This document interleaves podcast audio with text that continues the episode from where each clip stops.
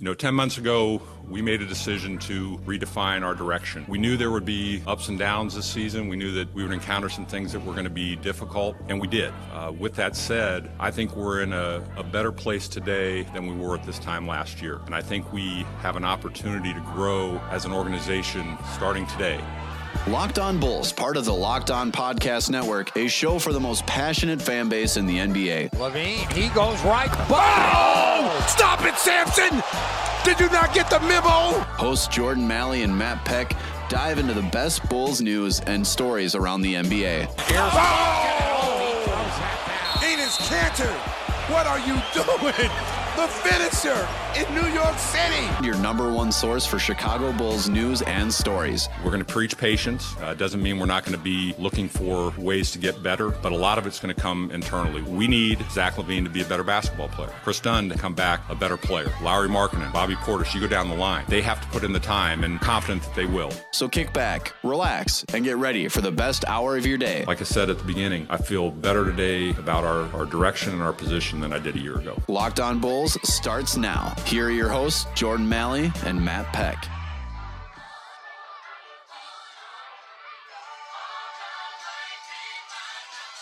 What's up and welcome into Locked On Bulls, part of the Locked On Podcast Network. We're live on Dash Radio, DashRadio.com, and the Dash Radio app on the Nothing But Net channel. Live on Dash Radio every Tuesday, Thursday, and Saturday, 10 a.m. Eastern, 9 a.m. Central Time. I'm your host, Jordan Malley, brighter Bulls basketball in the NBA at LockedOnBulls.com and college hoops over at SB Nation. Along with me is Matt Peck, host of Bulls Outsiders on NBC Sports Chicago, and host of the 312 show on AM 1590 WCGO. Follow us on Twitter at Jordan C. Malley, at Bulls underscore Peck, and at Locked On Bulls. Like us on Facebook, facebook.com slash Locked On Chi Bulls. Subscribe to the show, iTunes, Android, Stitcher, Google Play, Spotify, and anywhere you find podcasts, you will find us.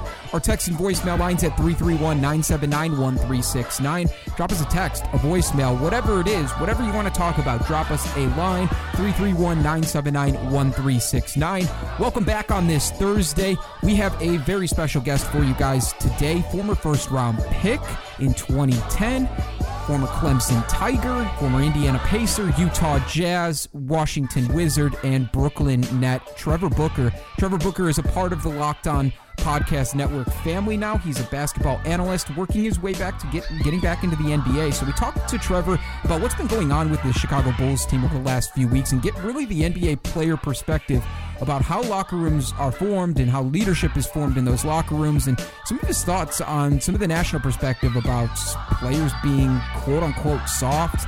So all of that and so much more with a great interview from Trevor Booker. Before we get to that, just wanted to update you guys really quick. Yesterday after our show was recorded and published, Zach LaVine, it was made mention that he is out two to four weeks with a sprained ankle. And then in last night's game, Bobby Portis, late in the fourth quarter, goes out with also a sprained ankle. So we'll get a timetable to you guys for sure tomorrow, but keep up to date with us at Locked On Bulls on Twitter. We'll have that there for you. But without further ado, here is Trevor Booker. He can use either hand. Booker gonna have to pull the trigger, but he gets it away and scores off the glass. What a shot by Trevor Booker. Booker got it. Are you kidding me? I mean, if you want to define the phrase grandma shot, that defines the phrase grandma shot. I have never seen anything like that in a game ever. Right now, we're very pleased to welcome to Locked On Bulls for the first time Trevor Booker. Clemson Tiger, NBA veteran who has played for the Washington Wizards, Utah Jazz, Brooklyn Nets, Philadelphia 76ers, most recently the Indiana Pacers. Uh, and he recently joined our Locked On NBA family as an analyst. You can follow him on Twitter at 35 underscore fits. Trevor, welcome to Locked On Bulls, man. How you doing? I am good. Thanks for having me. Absolutely. Thanks for joining us. Um, so, I mean, we're going to touch on a lot in this interview, but because this is a bull centric podcast, we first wanted to get your take as an NBA player on what has gone on with the Bulls in the last couple of weeks. Of course, the ousting of Fred Hoiberg and naming Jim Boylen, not just as an interim coach, but the new head coach, uh, is the move the Bulls front office made a couple of weeks ago. And it made national headlines that this young Bulls team, after a very long and tiresome week that included some blowout losses on their home floor, were contemplating some kind of mutiny or at least not showing up to a scheduled practice to show some kind of act of defiance against Jim Boylen and his very harsh tactics that he was trying to use to wrangle this group uh, into submission. As a player, do you see uh, some validity in the grievances that these young Bulls players had? Do you think that anything Jim Boylen has done over the past couple of weeks has gone too far as far as how NBA play how NBA coaches should treat professional athletes? Yeah, it, well, you know, it's, it's certain things that you can't do uh, in the NBA. Uh, you know, during the season, you uh, mean you have so many games that you you rarely you know practice and when you do practice, you know, it's it's definitely not uh, strenuous. So I mean, I can understand from the player standpoint, um, you know, their protest. Um, you know, as a coach, you got to understand too, you know, that it's a long season. I know it's a young team that he's trying to get a, a point across, but it's certain things that you can't do. And after a back to back, I think it's mandatory that you have an off day. And I think, you know, I read somewhere that, you know, and uh, that they hadn't had any off days in in one or two weeks. But I think it's mandatory that you have at least one off day a week. Um, so you know, if the players want to protest that, I certainly understand.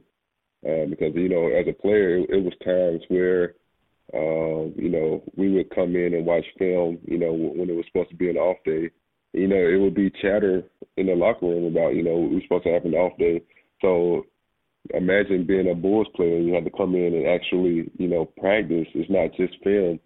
Um, so they they definitely having a, a, great argument there. It's interesting that you bring that up, Trevor. From your experience in the NBA and in locker rooms, can you explain to our listeners and NBA fans out there what a typical week looks like? And you know, for the arguments that are being made about how guys should should not complain about two uh, two and a half hour practices and having to practice after back to backs, especially if you lose by 56. You know, the argument Matt and I have been having over the last couple of weeks, arguing for the players, saying, you know, these guys need time to rest and recover. You also have to consider traveling and you have to consider all the other things that you may not hear about on a daily basis, but those players are putting in the work. So, from your experience, what is it normally like when you have a practice? How long do practices usually go in your experience and shoot arounds and watching film? And is it is it strange for an NBA team to watch film directly after a loss? Like, have you ever experienced that before in your career? Um, definitely not. I've you know I haven't experienced you know watching film you know directly after a game. Um, you know, as a you know, for the fans, you know, on on the outside looking in, they don't understand, you know, what it's like for an NBA player. They don't see, you know, what goes in day to day. You know, a typical week, you know, you you could have five games, um, you know, two back to backs, and then you know, a, a separate, a solo game. Um, you know, those games are, are pretty strenuous, and then you have to do that, you know, for 82 games so, you know, it's tough. That's why it's mandatory to have one day off a week because, you know, some coaches would, you know, try to take advantage of that and, you know, have no days off, you know, come in, you know, watch film, um, you know, on a day where the players should be resting. You know, rest is very important in NBA. That's how you keep guys healthy. And that's why you see, you know, some of the older guys, you know, resting, you know, for one game rest is, is, is pretty um very needed, you know, by the players. You know, some players who don't play, they come in and get extra work in, get, you know, their uh conditioning in. But the players that, you know, play, especially heavy minutes, those are the ones that really need the rest. Um and then you have to travel, you know, during the week. You know, you could finish a game, travel, get in, you know, two o'clock in the morning and play that same night um, so you need you definitely need your rest, and and, and it's definitely um, much needed by the players. We're talking with NBA veteran and Locked On NBA analyst Trevor Booker here on Locked On Bulls. Uh, Trevor, another really uh, important factor that seems to be trying to be weighed out with the Bulls right now is finding who the leaders are on this young team that is going through a pretty rough season. Some of it has been fighting a lot of injuries and the fact that they've been undermanned most of the first uh, third of the season, but uh, as the young players were kind of getting tired of new coach Jim Boylen's tactics, there was the question of, you know, is this a dictatorship or is this a uh, more of a we all have a voice kind of situation? And that is why Jim Boylen decided to instill what he called a leadership committee with a handful of the uh, more veteran players on this Bulls team, like Robin Lopez and Justin Holiday, to say if anybody on this team has grievances about what's going on or wants to get their thoughts shared and grievances heard, let's do it through this leadership committee and somebody on the leadership committee will come and talk to me. Uh, i think a lot of bulls fans are saying like really? This seems like kind of childish that, that something like this even needs to be installed at the professional level. And your experience when it comes to finding the players who are the leaders on an nba floor and in an nba locker room doesn't it make more sense for those leaders to sort of emerge naturally? Yeah yeah definitely so. Um yeah that's that's definitely something different um, usually you have, you know, the leaders just emerge, you know, throughout the season, uh, you know, preseason, whatever it is. They're usually, you know, not handpicked, um, you know, by the coach. That's that's definitely something different. And you know, another thing that Coach Boylen has to be um, aware of, you know, is just losing the locker room. Um, if you lose the locker room, then you're pretty much, you know, you're done with that team. Uh, so you know, I think it would probably be best if he, you know, just let it, you know, emerge natural naturally, and you know, have just try to build a relationship with the players where you know if they had a problem, they could come to him, you know, personally instead of having to go to a guy that he appointed, um, which is you know kind of weird, you know, going to somebody else and telling them your problem so they can go relay it to the to the coach. You know, um, you know that's that's an easy way to to lose the locker room. I feel like the, a lot of miscommunication can happen between a player expressing his concerns and then having it to be relayed back to a head coach. Sometimes things can get kind of miscommunicated. And I think there's more chance for that to be able to happen. Trevor, I'm curious about young leaders in a locker room and players speaking out, rookies especially, players that have had less than three years of experience in the league. The Bulls are the second youngest team in the NBA right now. I think the average age of this entire team is 24 years old. So to me, this team has lacked finding an identity, lacked finding a guy that can speak out and speak for the entire team. And a lot of us at the beginning of the season thought maybe that could be Chris Dunn, maybe that could be Bobby Portis. Both of those guys go down with injuries and don't come back until eh, eh, as as late as last week. So we we specifically go towards Wendell Carter Jr., who the Bulls took at number seven overall this summer. He's been pretty outspoken as a rookie. Do you do you notice that to take an effect in the locker room? Do guys are guys willing to give rookies a voice and a chance to speak how they feel if if they don't if they feel lost about a voice in the locker room? Or do more veterans kind of say eh, you're just a rookie. Maybe you should just you shouldn't talk as much and just kind of listen and learn from us. Do do guys grasp on to younger players having a voice in that locker room? And does that respond well with maybe some veteran players? Um you know sometimes you know if the rookie is making sense you have to listen to them um but a lot of times it's going to come from your veterans you know, because the rookie, you know, he hasn't experienced enough to, you know, really go to the media or really, you know, voice his, you know, opinions about different things. You know, he, he really hasn't, you know, gone through an experience, so it, it'll be tough for, you know, guys to really listen to him. But you know, sometimes you have to listen to him, especially if he's making sense. Um, but most of the time, that's that's going to come from your you know, veteran guys. That's kind of the challenging situation the Bulls are in right now. Is uh, you know, of their veteran guys on the team, um, none of them are necessarily you know star caliber players. Justin Holiday's playing a lot of minutes. Robin Lopez is a is a guy that a lot of people around this league respect and, and like as a person. But when it comes to being the leader on the floor uh, in in crunch time, the, you know the, the, the young guys are the ones being asked to carry a lot of the weight as far as you know scoring points and getting stops because as Jordan said this team is so young. Um, speaking of some of the the young talent on this team, Trevor, I'm curious. I feel like Bulls fans are are very conflicted as far as how they feel about Zach LaVine uh, and the kind of ceiling he has as an NBA player. Of course, a big piece of that Jimmy Butler trade from a couple years ago. We saw early on this season before defenses really started to key in on Zach, his ability to be a 30 points per game scorer in this league. The guy can score at will from all over the floor. Um, but when defenses have started to, you know, push on him a little bit, he has been really uh, prone to turnovers in a recent stretch of games. Do you see LaVine being uh, an All Star caliber player in this league? Do you think he could be the guy on a playoff contending team, or do you see him more as a a secondary or or tertiary piece on a real contender? Well, I, I think he has the potential to be, you know, an All Star uh, type player.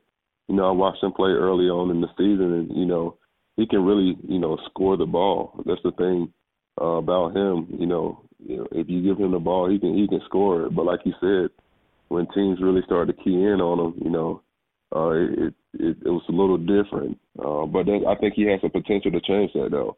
You know, um, work on his passing, work on different things other than scoring, just being a playmaker.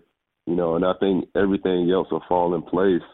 Um, so I think he has the potential to do that. But you know, right now is it there? No but he's uh, still a young guy, and and I think you know if he keeps working and puts in the work, um, I think he has the potential. I mean, I think he really could get there. Trevor, I'm I'm a big believer in Zach LaVine, and I I love his game outside of just you know the the crazy dunks that he throws down at the United Center and the scoring at will. And he's really had to carry this Bulls team for the majority of the first 25 games with Markkanen, with Lauri Markkanen being out, with Bobby Portis being out, and without Chris Dunn. He's really had to, to survive with the bulk of the load. So I, I'm still a, a major believer in him. He's down for two to four weeks with an ankle injury.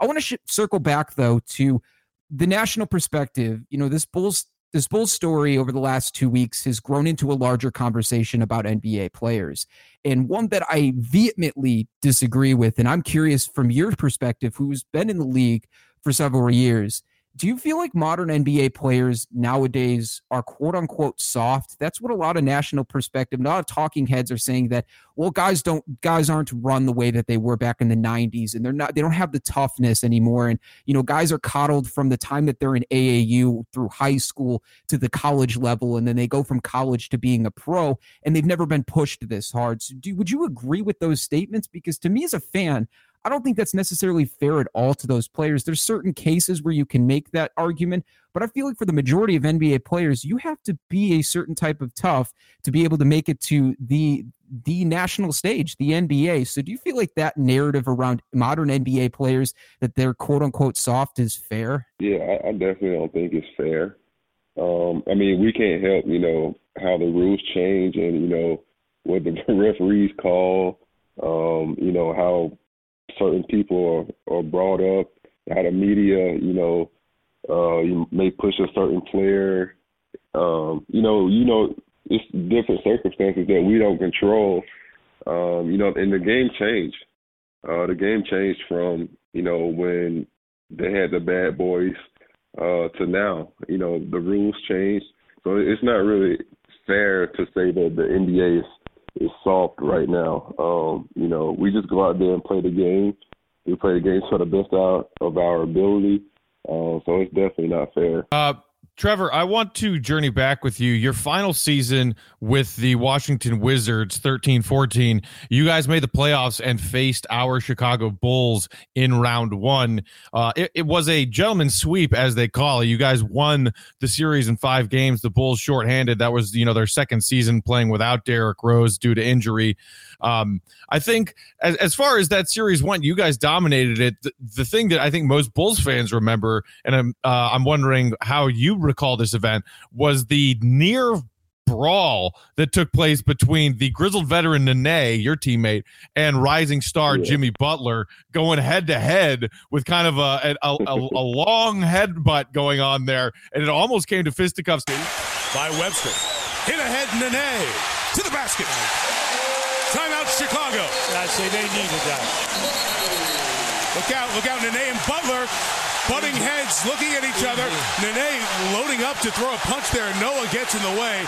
They had collided, and like two Brahma bulls, they had their heads forehead to forehead. What do you remember about that event, and, and how do you, as a teammate, watching that unfold, if you're not the one instigating those fights, handle what goes on as those uh, uh actions unfold? Yeah, you know, I definitely remember it because I was uh, Nene's backup. So, you know, the next game I had to start.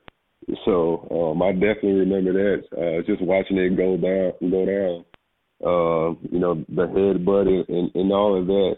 Um, but that's what type of series it was. It was very physical um, and, and grinded out type series. It's playoff basketball. You know, tempers flared, um, which happens in, in the playoffs. Uh, it was a suspension. Uh, Nene got suspended. Um, other players had to step up.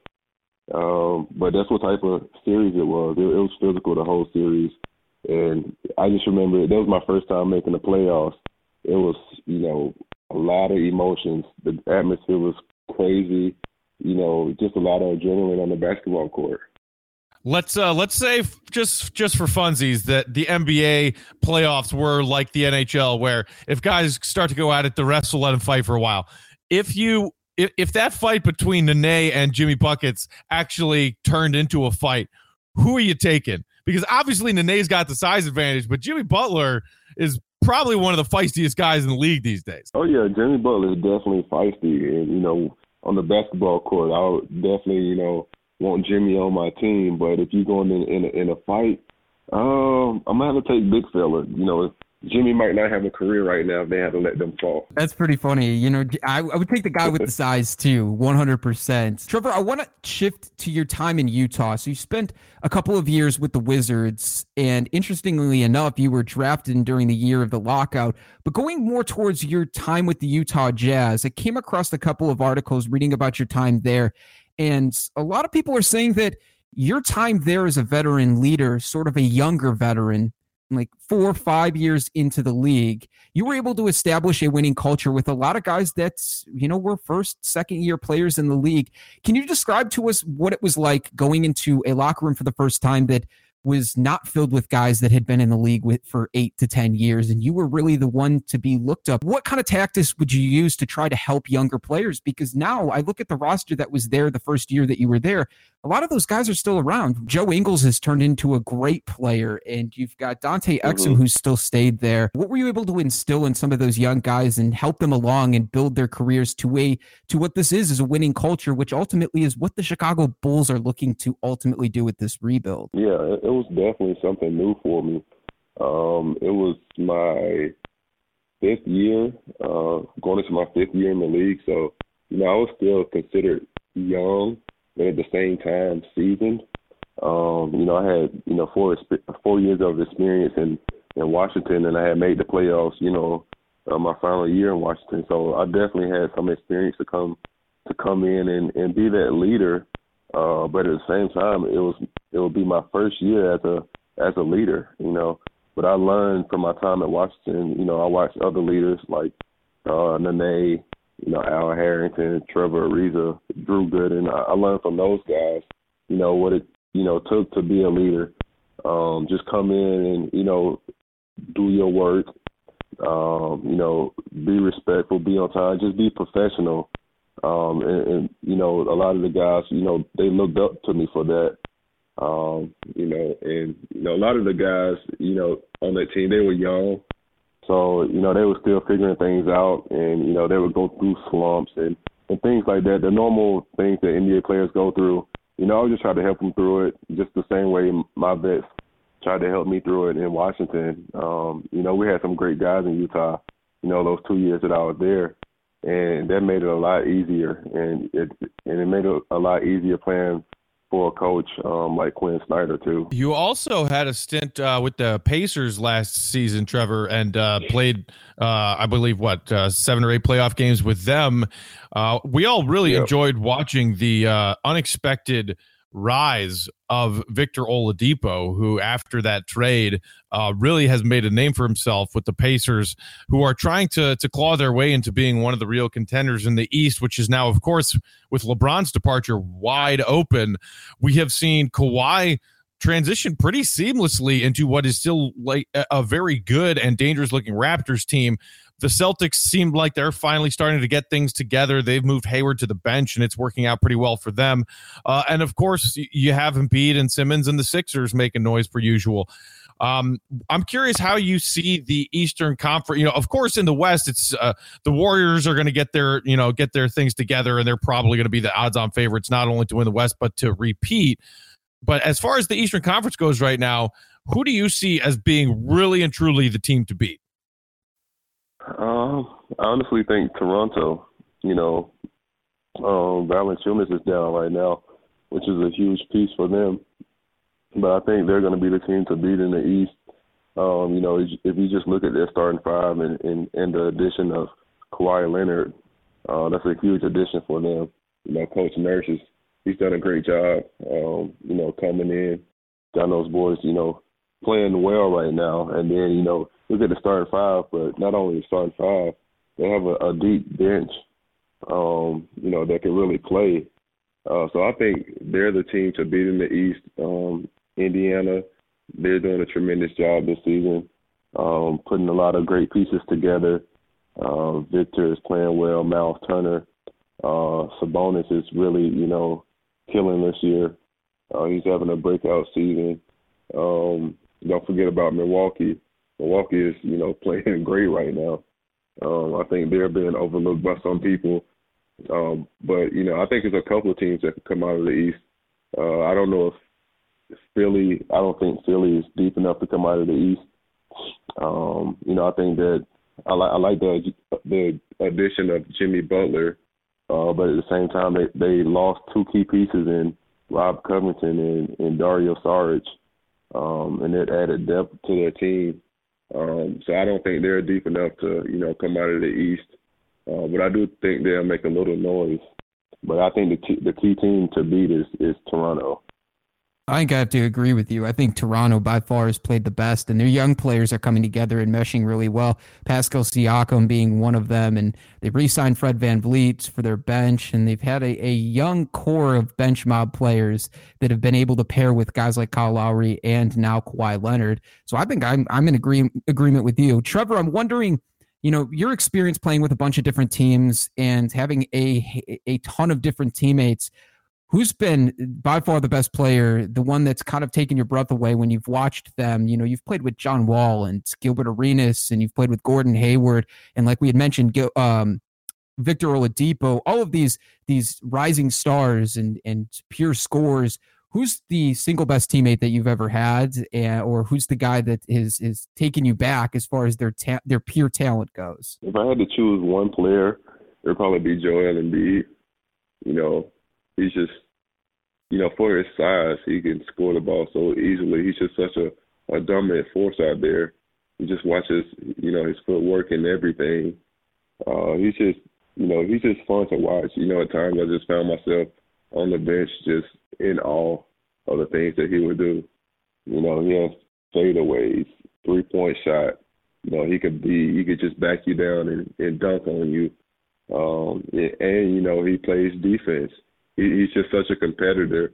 You know, a lot of times I was just, you know, just sit back and and just spectate and, and love the show. Uh, Trevor, we we are thrilled that you've kind of you know joined us uh, on the Locked On NBA team to offer your insight as as a player uh, in this league that we all love uh, to be fans of so much, and we we know that you still have your sights set on an NBA return. You know, you had your plan to go and uh, and play in China this season, and then got stalled with the uh, the foot injury. And I know that you had that had surgery, reconstructive reconstructive surgery on your foot. Just um, wanting to get an update on on how you're feeling physically. How's the foot doing, and and what are you looking towards as far as re- uh, readying yourself to get back on an NBA court soon? Yeah, I'm feeling great right now. Right now, I'm still in the boot, but I only have one more week left in the boot. Uh, you know, I went to the doctor uh, two weeks ago, and he said, you know, everything is looking great. He said I'm, I'm way ahead of schedule, so he gave me the okay to, uh, you know, to start running on the court in two weeks, uh, which is which is great. Um, I like being ahead of schedule, but I've been doing a lot of rehab um, and you know, biking, cardio, trying to you know, get myself back into shape. Um, uh, so I've just been doing, you know, weights, biking, rehab, um, and you know, in a couple of weeks I'll get back on the court, try to get myself, you know, back into even better shape. Um, you know, but I'm definitely trying to make a comeback for this season, which is um, which is my goal right now. You're a Clemson Tiger through and through. Were you disappointed at all yeah. that Zion decided to go to Duke instead of, you know, there was some rumors, some whispers that Zion was going to check out Clemson and that maybe that was going to be the place that he lands and ends up. Were you a little bit disappointed that Zion didn't end up going to Clemson? He chose Duke instead. And what do you think of his game just from clips that you've watched or maybe the games that you've watched from Duke so far this season? Yeah, I wasn't, you know, disappointed, but I did hear, you know, that he was thinking about Clemson pretty heavy. Um, so I was hoping that he he went there, but he chose Duke instead. Um, you know, which is understandable. You know, they have such a great program, um, and you know, so many pros in the NBA. Um, but I'm just, you know, happy for him either way. Just watching his game, he's such a tremendous athlete. And you know, when I'm watching the Duke games, I when I see that that they're on the schedule to play for that night, I definitely have to watch. You know, especially for him, and just so I can watch his highlights um, but I think he has a lot of potential. You know, if he can get that jump shot going, he'll be you know pretty tough. He'll, he'll definitely need that at the next level. Um, but you know, I think even with you know how good he is right now, I think R.J. Barrett is probably the best overall player on that team. I think he's probably the best you know pro uh, player on that team right now, pro prospect. Uh, but Zion, you know, he has I think Zion has more potential uh, than RJ at the moment. All right, Trevor. Uh, before we let you go, speaking of uh, you know your college days, uh, I'm assuming that you're you're following college football pretty closely this season, uh, and I, I am oh, yeah. guessing that you're a Clemson Tiger fan for football as well as hoops. I've been uh, talking with uh, I do some some Bulls TV stuff with you know Bulls legend Horace Grant, who is himself uh, a Clemson guy, and he uh, he's doing all kinds of trash talking around uh, around our NBC studios to some of the Notre Dame fans. You know, a lot of Notre Dame fans here in Chicago. Personally, I hate Notre Dame, so I am pulling real hard for the Clemson Tigers. I'm just wondering how you feel about that game. Are you pretty confident going into that college football playoff? Oh yeah, definitely. So I'm, I'm real confident. You know, we have a a pretty good offense, um, and our defense is pretty stellar also. Uh, so I'm pretty confident going into that game. Uh, Notre Dame has a good football team, but I don't think they're ready for the Tigers. Um, I think it'll be a, a good football game though, and I, I have us winning 30, 31 to 27. I like it. I would be more than happy with that result, and I know Horace would be too. Uh, Trevor, we appreciate you stopping by Locked On Bulls. We're so happy to have you as part of the Locked On NBA team these days. All the best with your rehab. We look forward to seeing what happens next in your NBA career. Uh, just a reminder, you can follow Trevor on Twitter at 35 underscore fits. Trevor, uh, have a great holiday season, man, and hopefully we'll talk to you again sometime soon. All right. Thanks for having me. Well, that's going to about do it here on Locked On Bulls. Want to thank again Trevor Booker for joining the show. Hope everything goes well with his rehab and hope to see him back on the floor at some point this season. You can follow Trevor Booker on Twitter at 35 underscore fits. We're live on Dash Radio, dashradio.com, and the Dash Radio app. On the Nothing But Net channel, we're live on Dash Radio every Tuesday, Thursday, and Saturday, 10 a.m. Eastern at 9 a.m. Central Time. You can follow us on Twitter at Jordan C. At Bulls underscore Peck, and at Locked On Bulls on Instagram as well. Go give us a follow over there. But for Matt Peck, I'm Jordan Malley. Bulls Nation, have a wonderful day. We'll be back tomorrow to drive you into the weekend. For Jordan and Matt, we are out. Deuces. Locked On Bulls, a show for the most passionate fan base in the NBA. Hosts Jordan Malley and Matt Peck dive into the best Bulls news and stories around the NBA. Locked On Bulls is live on Dash Radio every Tuesday, Thursday, and Saturday, starting at 10 a.m. Eastern, 9 a.m. Central. For more content and to stay up to date, head over to lockedonbulls.com